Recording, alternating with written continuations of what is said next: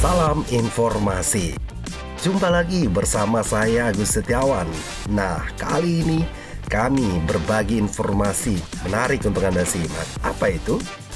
Tapi sebelumnya apa kabar semuanya? Harapannya Anda semuanya tetap terus sehat selalu dan tetap semangat menjalani aktivitas Anda apa pun kondisi kita. Nah, tahukah Anda mengapa rumah sakit jiwa mayoritas dipenuhi pria? Gangguan jiwa yaitu sindrom atau pola perilaku yang secara klinis bermakna yang berhubungan dengan distres atau penderitaan dan menimbulkan gangguan pada satu atau lebih fungsi kehidupan manusia.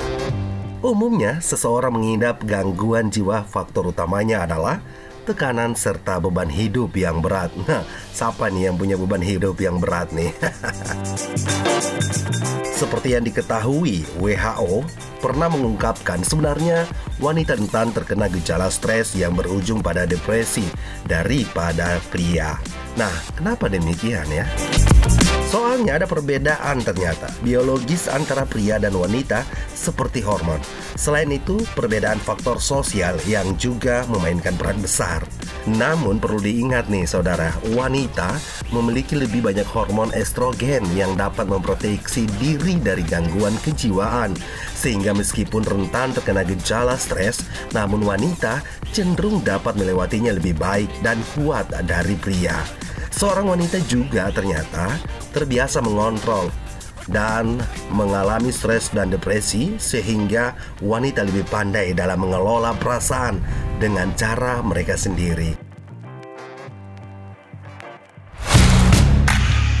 Nah, ini dia nih, wanita ternyata juga pendengar selalu memiliki cara untuk mereduksi stres melalui ikatan komunikasi seperti menceritakan ke teman atau sahabatnya, keluarganya, dan masih banyak lagi. Dan mereka akan saling mensupport akan hal seperti itu. Berbeda katanya ini dengan pria. Mereka cenderung memilih menutup diri akan masalahnya, tidak mau melibatkan siapa pun yang mereka lalui, dan memilih untuk meredam dan melalui masalahnya sendirian. Pria memandang bila stres dan depresi merupakan sebuah kekalahan yang memalukan. Bahkan pria harus terlihat selalu kuat dan tegar. Bukan saja remaja, tetapi pria yang sudah berkeluarga pun cenderung enggan menceritakan masalah yang dihadapinya.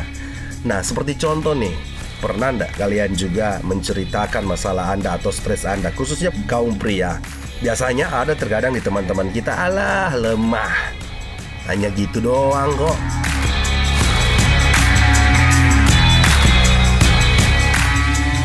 Kalau wanita cukup berbeda pendengar Mereka mengekspresikan stres dengan cara menangis Namun pria jarang melakukan hal itu Alhasilnya ini membuatnya malu dan enggan bercerita kepada siapa pun Berperang sendiri akhirnya enggan mencari pertolongan dari luar sehingga menutup diri dari lingkungan sosial. Nah, akhirnya hal tersebut yang menyebabkan pria tidak dapat melewati fase stres dan terkurung dalam depresi untuk kemudian berakhir dengan gangguan kejiwaan akut. Nah, sudah tahu kan alasannya kenapa nih rumah sakit jiwa mayoritas banyak dipenuhi pria? Ya, semoga saja kita sebagai kaum pria tidak ada yang stres ya. Kalaupun ada yang stres, yuk kita mau mengungkapkan stres kita kepada pasangan kita, pada orang-orang yang kita dapat percaya siapa pun dia, bukan hanya juga untuk perempuan pastinya. Salam informasi.